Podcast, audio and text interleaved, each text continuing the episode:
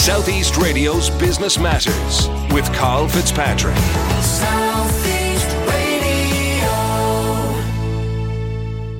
While the government supports were invaluable to many Irish businesses throughout the pandemic, helping them to survive in the most turbulent of times. But with these supports beginning to taper off, are we likely to see increased insolvencies and restructuring arrangements for businesses in Ireland for the remainder of the year? Well, Ken Tyrrell from PwC joins us now to tell us more.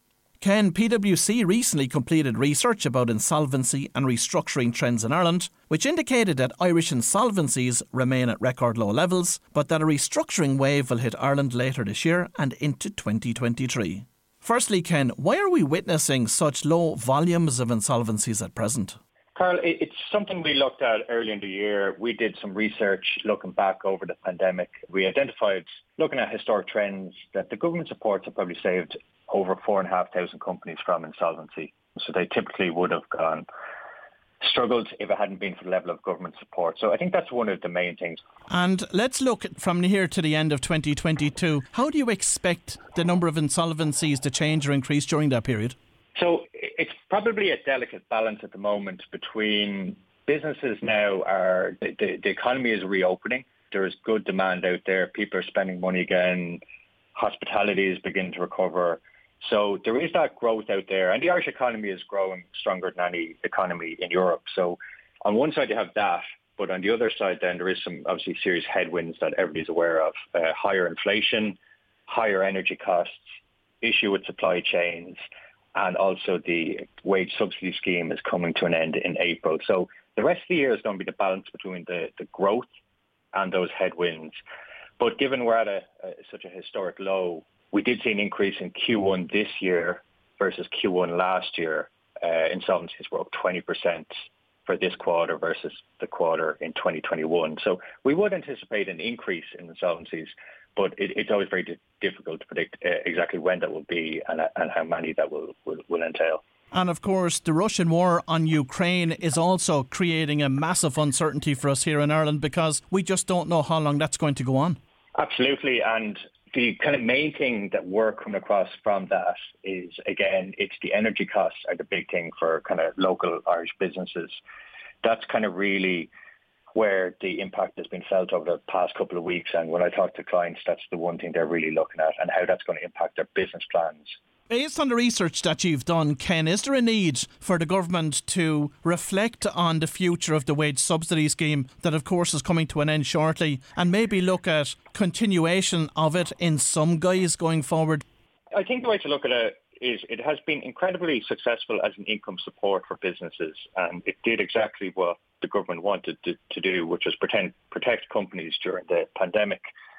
So in terms of going forward, the pandemic by and large, uh, we're at the end of that now and the economy is reopening. So it probably is the right time to, to, to end that in its current guise. But going forward, uh, I think the government is going to be looking at various sectors and seeing what the impact is like and offering supports. Um, may be dependent on that sector and the issues there, but the government is going to have a limited budget to play with, and um, I think it's going to be more targeted rather than a broad scheme like the wage subsidy scheme. And what business sectors specifically have we seen business failures hitting over the past 12 months?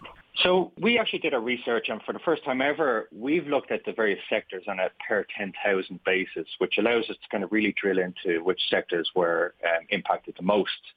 And over the past couple of years, um, and especially in 2021, what stood out to us was the arts, entertainment and recreation was by far and away the most impacted sector over the past couple of years. And when we looked at the numbers, it actually surprised us that the retail and hospitality sectors had performed better than we would have expected. So less business failures per 10,000, uh, somewhere in the region of 16 or 17 for every 10,000 uh, went insolvent over the past 10 months, 12 months. But um, over that period, the arts entertainment had 85 businesses per 10,000 companies going bust. So that has been the most impacted sector over the past couple of years. And of course, we've been hearing lots from the CIF in recent weeks about construction firms at a stage where some of them are dropping tools and leaving sites because some of these projects, both public and private, are just not feasible. So, what is your research telling you about business failures within the real estate sector?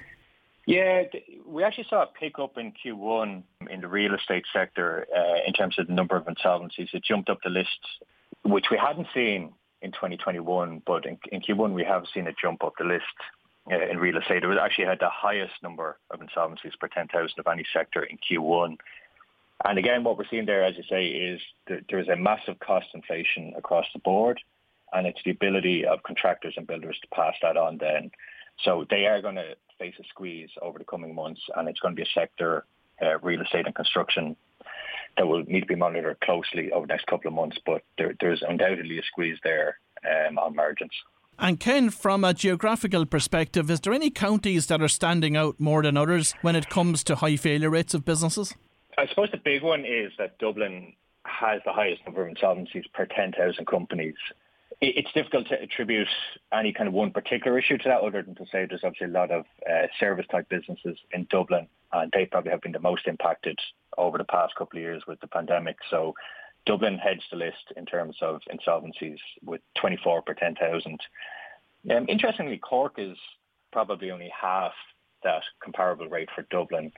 And then over the past couple of months and in Q1, we noticed a little bit of a pickup in kind of the uh, north and west, uh, Sligo, Monaghan um, showed a, and, and Louth showed an increase in the quarter one. And we have seen, of course, the government here providing lots of supports. Similarly, in the UK, they provided lots of supports too during the pandemic. But how do we compare to the UK currently in relation to liquidations? So, I suppose to just to look at the UK, the government supports were very generous in the UK uh, as well. But the difference is they ended a lot of their supports last autumn.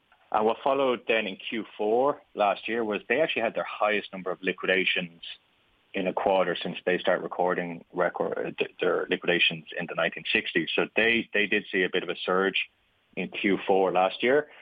Uh, their Q1 numbers aren't out yet, but we anticipate um, it'll be high again. So there was a pickup. Now, the big thing to note with UK is they're not growing as well as us, and there is a lot of Brexit-related issues over there. So companies aren't emerging into kind of as strong an economy as they are here.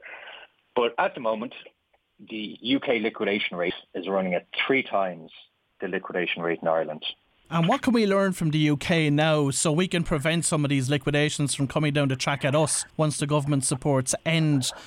Ireland kind of continuing to support, particularly the wage subsidy until April, was, was a smart move and it's given companies a bit more of a cushion to get through the last wave of COVID. So firstly, the government has done the right thing by extending them out longer.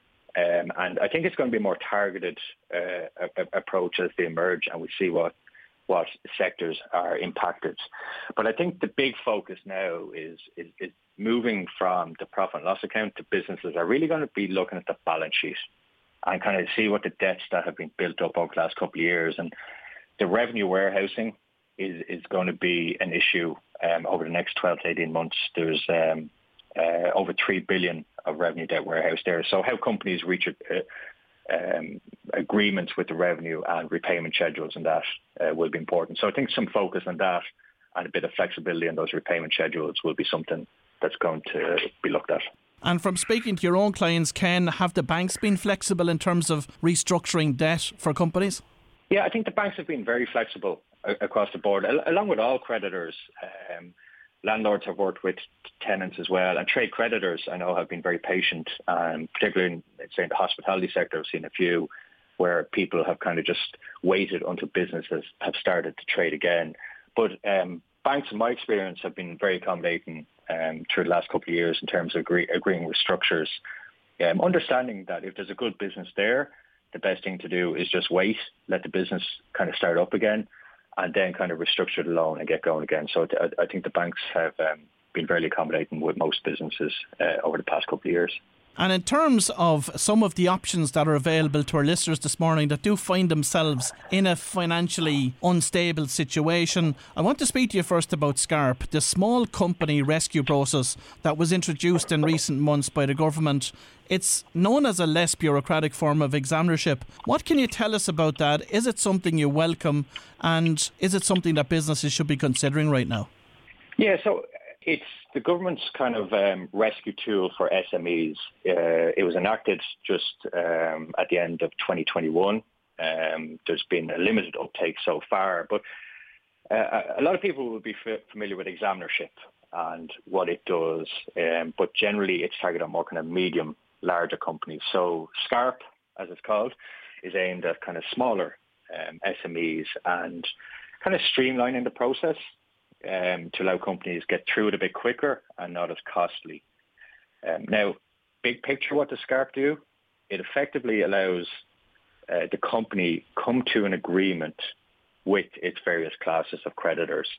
So it'll it'll uh, agree to pay them X cent in the dividend um, to restructure that debt and trade on into the future. So it, it is a welcome addition to the restructuring toolbox um, in Ireland. And for businesses that feel they just can't, they look at the balance sheet and they can't figure out how they're going to repay all the debt or they're coming under pressure from uh, various creditors, they're going to look like processes such as SCARP and examinership. And are you expecting many receiverships later this year? And what could businesses do now to prevent that from happening? Receiverships will be banks or lenders enforcing under security. Um, and the best thing anybody can do um, to prevent that is to engage with their lender. Um, so the last thing to do is kind of put your head in the sand and try to ignore the issues. So the best things are engage with your lender, good information, good financial information, good communication, explain the situation and present a kind of a business plan to get through that. So uh, communication with your lender, good financial information, that, in my experience, is always the best way to kind of engage with lender and do your best if, if you want to prevent anything um, being taken out of your hands.